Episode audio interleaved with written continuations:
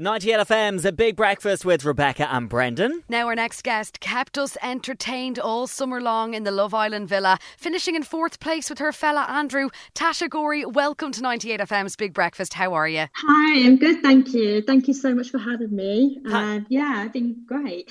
Thanks for talking to us, Tasha. Uh, want to start by saying congratulations, yourself and Andrew. You've moved in together.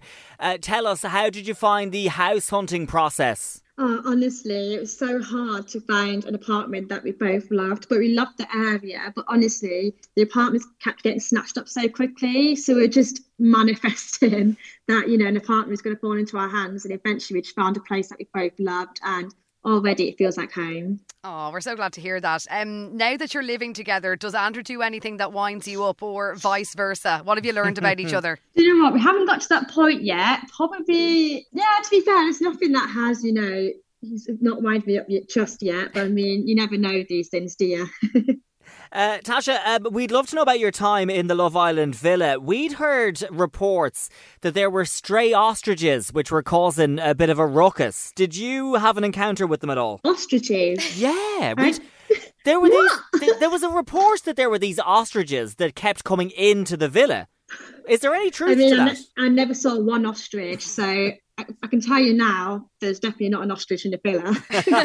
I'm glad you've cleared up that rumour. Um, any other kind of villa secrets? What's the food really like? Did you actually have to reshoot scenes? And I know you guys do get one day off a week. What did you do on your days off? So on the days off, we literally have like a it's like a reset day. So the girls can't be with the boys and boys can't be with the girls. So it's like basically separated.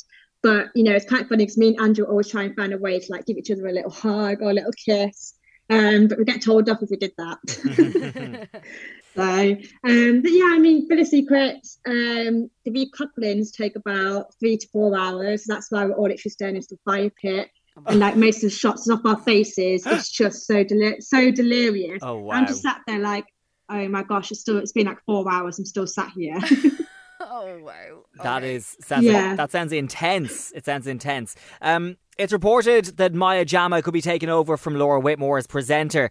We're wondering who you would love to see present Love Island. Do you know what? I actually did say Maya Jama from the start. You know, when I first heard that Laura was stepping down, I pretty much said Maya Jama would be perfect for it. So the fact that she she may be doing it is great because she is a great presenter and I feel like she's a perfect fit for it.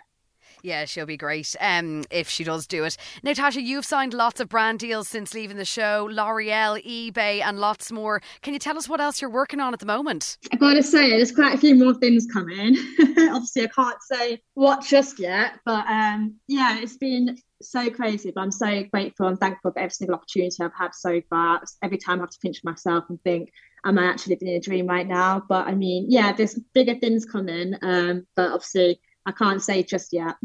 Okay, okay. Which of the reality shows would you love to do the most? Do you know what? I think everyone kind of expects this. I would love to do something like Dancing on Ice or Strictly Come Dancing, just Yes. because they're linked with dancing. So Yeah. like, what else? What else would I not love to do? So yeah.